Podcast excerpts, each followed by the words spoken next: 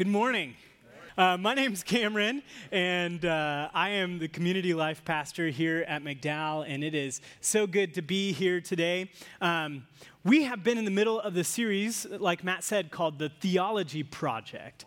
And theology is what we say and what we think about God. And, and that's important because what we say and what we think about God typically translates, or at least it should translate, into the way we interact in the world around us, our worldviews, right?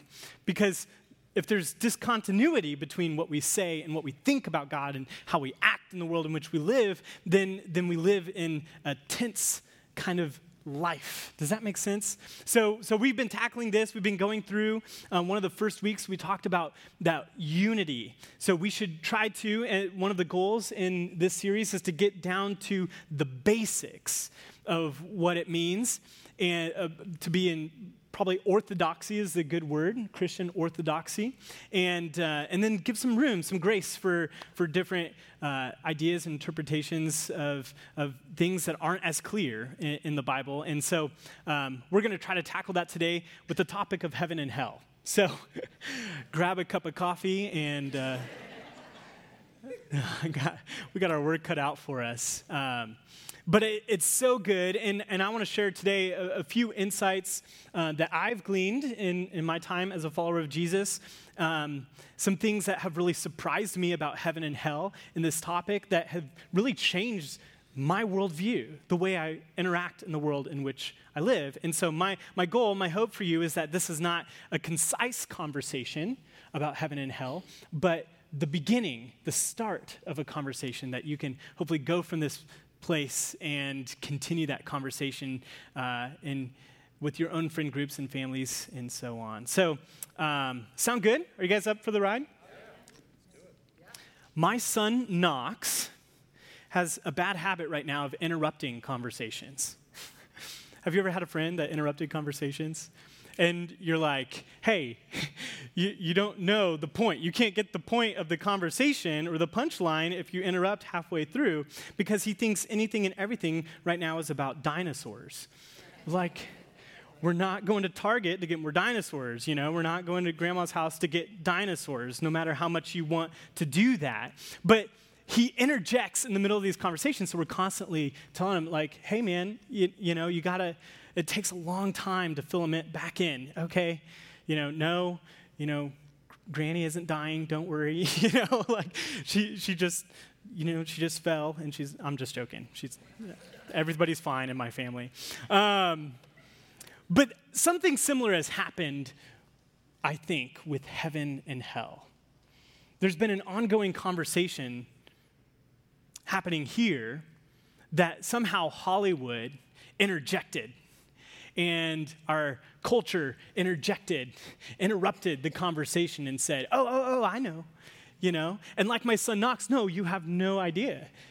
like, this is an ongoing conversation that's been going on for, for quite a while. And so you slip in thinking, Oh, I got it all figured out. When, uh, if, if you're like me, when I was uh, uh, just just followed Christ, and, and early in my life, I had a view of heaven and hell that essentially I would die. We all die, right? I would die, and then God would be there, and I would have this password moment, right? So, like, okay, you know, sweaty palms, do I say the right thing? And if yes, like ding, ding, ding, ding, ding, you know, and it's like heaven, all right, and there's um, filet mignon or whatever you chose. And then if I got the password wrong, I'd be sent, banished to some outside universe, like somewhere that you know scientists still haven't seen with the telescope, some you know cosmos out there, and um, and I think that's fundamentally wrong. With it's fundamentally wrong when you approach it from the biblical view. And so I want I want to tackle that for a few seconds because I think that it's so important that we have a correct foundation and view about heaven and hell. So I'm not going to spend as much time talking about the nature of heaven and hell. I, I, haven't written a book, 90 Minutes in Heaven. I haven't died, you know, and experienced heaven and come to share my insight with you. Matt just merely asked me to speak about some of my observations about uh, this topic, and so that's, that's what we're here to do. Sound good? Um, so, in the be- very beginning, page one of the Bible, God said, Let there be light, right? And He created. But even before that, verse one, in the beginning, God created heavens and earth, heavens and earth. In the first two pages of the Bible, things are going really, really well. And God creates, He, he, he arranges the furniture in, in the house, you know, things are going really well. And then He says this um, in Genesis 2. Well, Lord God took the man and put him in the Garden of Eden to work it and take care of it. By the way, if you're wondering why are humans here on the earth, what's our role? This is a little insight to work it and take care of it, cultivate the world in which we live and grow it and take it somewhere. That was God's original intention for us. And the Lord God commanded the man, You are free to eat from any tree in the garden, but you must not eat from the tree of the knowledge of good and evil. For when you eat of it, you will surely die. This sounds like a major plot point, right? Uh, maybe I should pay attention right here because something like why would he say this if if why would they write this down if this wasn't an important point? But we quickly know in page 3 of the Bible things take a turn. What happens? We do what God told us not to do. And I say we because I, I'm not convinced that if I was in that spot, I would do any differently than Adam and Eve. Sometimes I think I could, sometimes I don't. Knox probably would have obeyed. Silas, my other son, definitely would not. Um, every time I tell him, don't touch that, it's like, you know? Uh, and then we have to clean it and wipe it off, and it's like, oh man. But the joy of kids, right? Um, but this, the, the story takes a turn at this point. And what I want us to, to, to get at, at this moment is that in pages one and two of the Bible, God space and human space are overlapping. God and humans dwell together. They're talking with each other. They're in the cool of, or the garden in the cool of the day together. This picture is painted of God and humans dwelling together in unity. But after sin and rebellion, the outcome, did you catch it? Is death. Death invades God's good creation. So, perfect, great, awesome, God's intention, but then it's ripped apart by our will. Now, in our home, the family room is positioned right in the middle of our house. Here are the bedrooms, here's the kitchen and the playroom. And right in the middle is shared space. Okay? If you were to come to our house, this is most likely where you would trip on a dinosaur. Okay? Um, this is where things tend to, if you, you know, where do things things tend to pile up in your house. It's right in the shared space, it's in the family room. But that's also the heartbeat of our house if you want to see what it's like to live with us, that's where it's happening. And there's often a battle of wills. Knox and Silas are going at it, bloody noses and things like that are happening in the family room. And we all know who's the boss. It's my wife, Kelly, and she sometimes will banish us to our, you know, other opposite sides of the, the house. But this is important because, because what happens here, heaven, the kingdom of God, these are all words for, for heaven, right? For eternal life. And then on this side, the world, the present age, the age of sin and death, is God wanted shared space. He desired it, He created it that way. That's the way He designed it. He wanted to be with us from the very beginning. If you're not reading your Bible that way, you're reading it wrong. In the beginning, He wanted us to be together. And ever since, God has been pursuing you. God has been pursuing me. And really, God pursuing us, wanting these spaces to merge, wanting the shared space to merge, is really the story of the Bible. After page three, God tries through the Torah and the law. He tries through the tabernacle. He follows the Israelites around and says, you know, hey, in, in the tabernacle, you will encounter me. My presence will be there. And then and they build a temple, which is stationary, right? okay, we know, like, God will be here, but only certain people can go in uh, because he's so holy. Matt Seelish talked about last week holiness. You know, God's pursuit of holiness is because he's so holy. And so, so then the temple, but none of it works. The story is God pursuing us and us pushing God out. That's my story. Maybe it's yours too.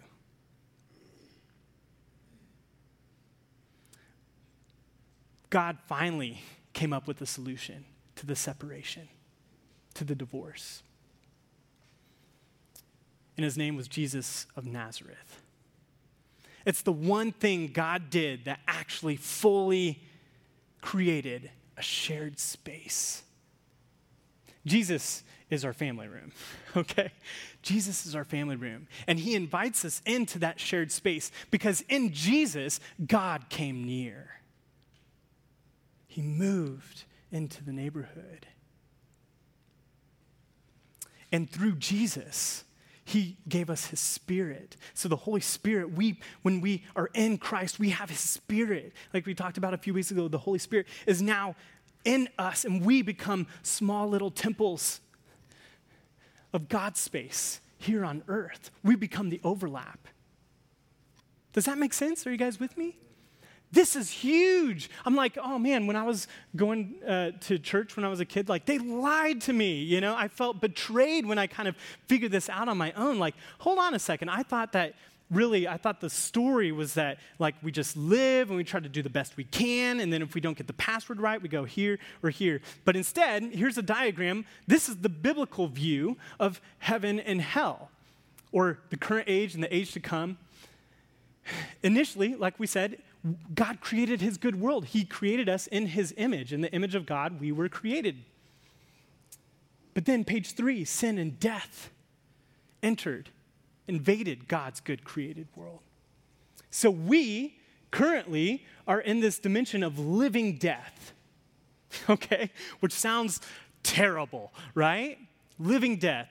And if you turn on the, the news, you would actually quickly believe that we are living in a time of living death. That's what it feels like sometimes. But then something happens right there on the cross.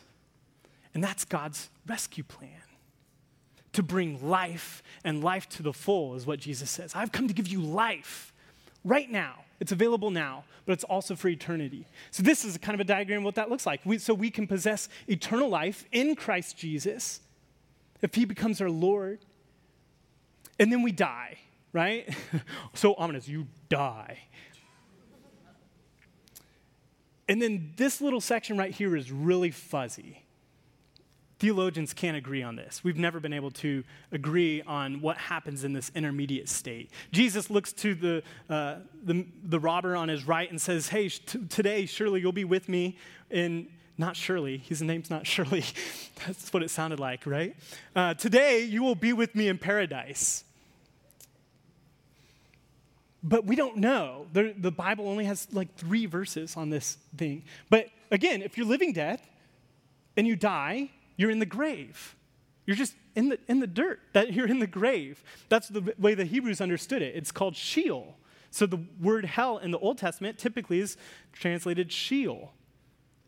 And in the New Testament, it's, it's Hades, right? There's, it's the grave. Whereas with Christ, somehow we're, we're in his presence. Are we conscious of that time? Are we not? Well, I don't know. We don't know. I haven't written a book yet about the 90 minutes to heaven. But then Jesus returns. Okay? Are you following? Are you tracking with me? So this is this is really what we should believe about eternal life. Heaven, hell, Okay, heaven is resurrection. We say resurrected life because God is resurrecting a new heaven and a new earth and uniting them together. That's his goal. In separation from God, that's hell, living apart from God, whatever that looks like. There are different views on what that looks like to you. And, and today we're not going to tackle the nature of what that looks like, um, but more so that this, this is huge when we start to think about okay, what does that mean for me, eternal life? That should I be thinking about this? Yes. Should I be talking about this? Yeah, probably. Should I be reading this in my Bible and kind of, does this help me frame some of these passages that are really confusing? Oh, yeah, it, it definitely does. Once we get the gra- grasp of this, like it has changed my view of, of the Bible, which the Bible is what we're going to be talking about next week. So we hope that you'll come back as we talk about the Bible. But um, hopefully, this is helpful for you. It's, it's helpful for me. And um, it's kind of summarized Revelation 21. You've probably heard this verse before, or if you've been in the church, you've heard this before. Let's see if this kind of gives us a, a different picture of this passage, knowing this now. Verse 1, chapter 21, verse 1 of Revelation. Then I saw a new heaven and a new earth. For the first heaven and the first earth had passed away and there was no longer any sea. I saw the holy city, the new Jerusalem, coming down out of heaven from God. Again, God pursuing us, coming down to earth. He's coming here, not us going to a cosmos out there. That's the picture we have. Prepared as a bride, beautifully dressed for her husband. Again, Matt talked about the, the imagery of a party, of a wedding. And I heard a loud voice from the throne saying, Look, God's dwelling place is now among the people, right? He's come near and he will dwell with them in the family room, right? They will be his people, and God himself will be with them and be their God. He will wipe every tear from their eyes. There will be no more death, or mourning, or crying, or pain, for the old order of things has passed away. For me, once I had an understanding of the biblical view of eternal life, this passage took on a whole different meaning. So, in this theology project, our goal has been to kind of, okay, let's summarize real quick. So, I want to summarize what we've kind of talked about, and then I want to go into a couple observations and a story about a prison cell.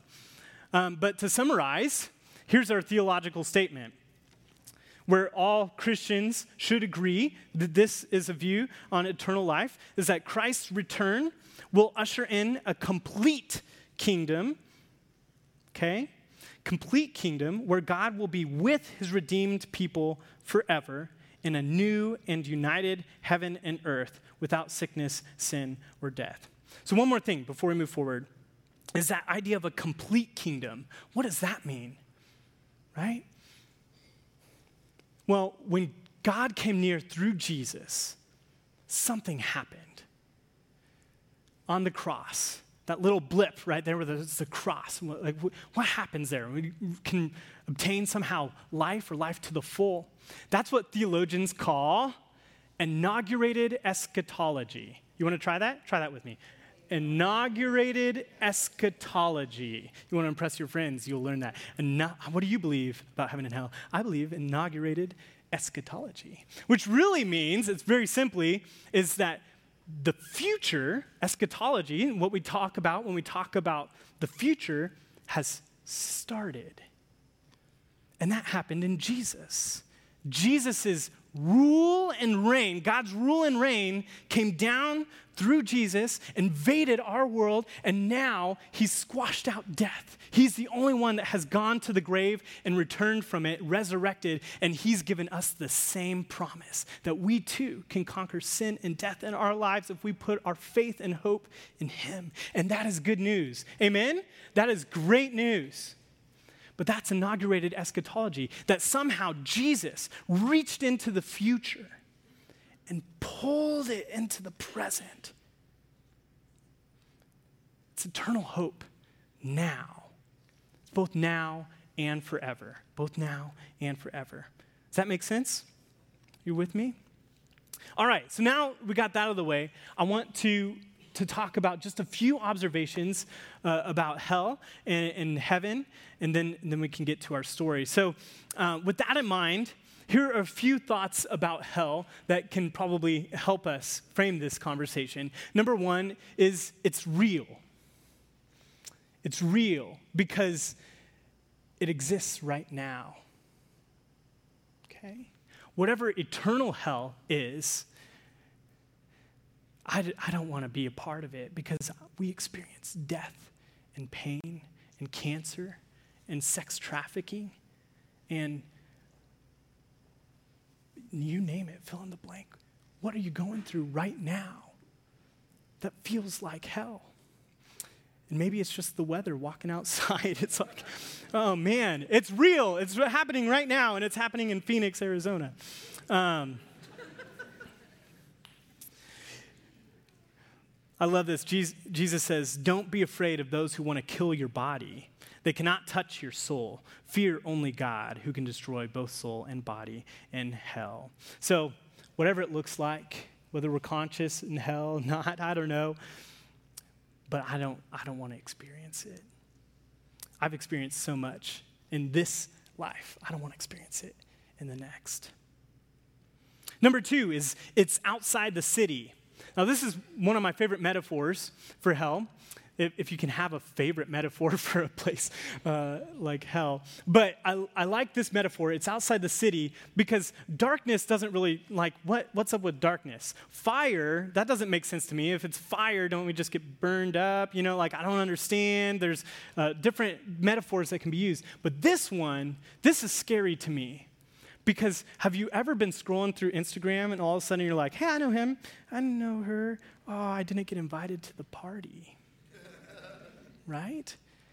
Or you've experienced a relationship that failed, right? Or have you experienced um, moving away from your family for the first time? What makes it more powerful is that there's a relationship there. God desperately wants to be with us. And in hell, we're apart from God.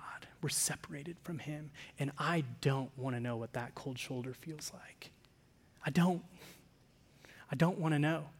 The, the Revelation, the book of Revelation, Isaiah 65, 2, if you want to do some homework on this, but, but it paints heaven as a city, a new Jerusalem coming down. And so uh, it describes that outside the city are those who have not chosen life. Number three, it's locked from the inside. Oh, if I'm honest, this is so true. It's locked from the inside. And don't we know it? That we hold on to our way and our will time and time again, even though the invitation is always there. But it's actually God's mercy. Because God says, you know what? You want your way? That's fine. I'm pursuing you, though, and I'm never going to stop pursuing you. I love you, and I'm never going to stop loving you. I created you, and I want to see you in my city for eternity. I want to be with you. I love, here's a couple quotes that kind of helped me think about this. Hell is not an oops or a slip. One does not miss heaven by a hair, but by constant effort to avoid and escape God. The Bible tells us that God is patient, not wanting anyone to end in, in hell. He wants all of us to be at the party, He wants all of us to be there. If, we miss it, it's because of our own constant effort to avoid Him. And then this one, Joshua Ryan Butler. Hell isn't locked from the outside, it's locked from the inside by people refusing to be healed. Uh, every time I'm carrying a bunch of boxes and the doors, like, you know, somebody's like, open the door and they're like, oh, can I help you? I don't know why, but I'm always like, nah, I'm good. Right? It's my, like, no, I'm good. I'm like, whoa, you know, spilling the boxes or whatever. And, and I, that's my gut reaction. And sometimes I have the same approach with God. No, God, I'm good. My way, I got it figured out. I got my thing going right? I put my faith in the system or, you know, I've protect my family, you know, got a good 401k plan and, you know, got things stored up so my family can be okay. Well, you know what? God wants to be involved in each and every area of our lives. He cares that much about us. Nah, I'm good. It's locked from the inside. Okay, so a few thoughts about heaven. Number one, it's being with God. We've talked about this a lot, but this is the main point of the story. God wants to be with us. He cares so much about us. He is pursuing us and has been from the very foundation of the world. He cares about you and He cares about me.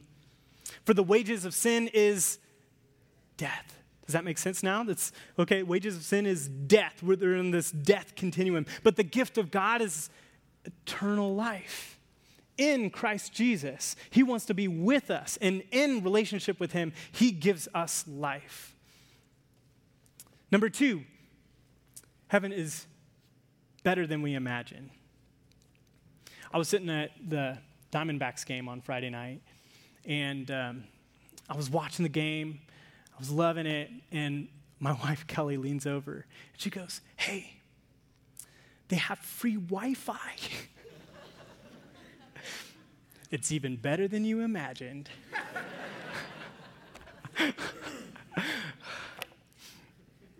I love this. 1 Corinthians 2 9 says, No eye has seen, no ear has heard, and no mind has imagined what God has prepared for those who love him. You see, in the beginning, it's a garden of Eden.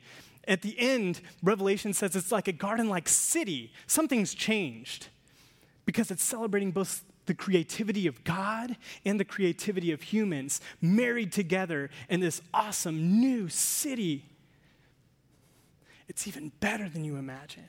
Filet mignon, deep dish pizza. Thirdly, it starts now. It starts now. It's an open invitation to you and me.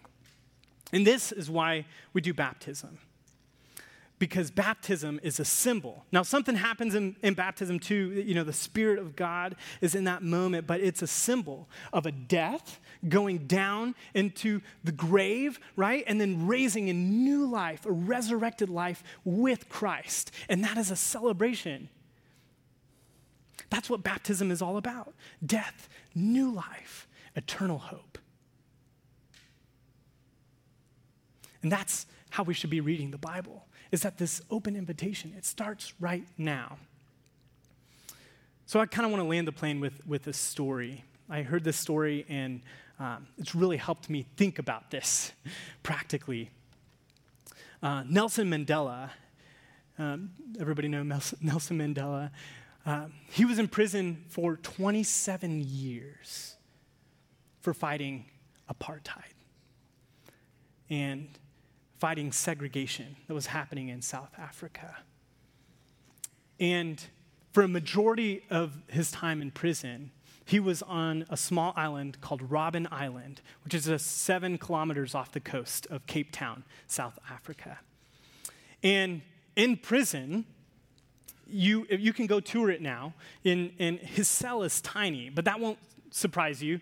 Um, and he has, you know, bathroom. The poor living arrangements won't surprise you. It's not the smell or the backbreaking work or the things that they had to endure that would probably surprise you most. It's that out that tiny window. He could see Cape Town taunting him. he could see freedom, but he couldn't grasp it. He could see his home, but he couldn't possess it. He couldn't get there. And on still days, they say that you can even hear children laughing in the city. Can you imagine the torture?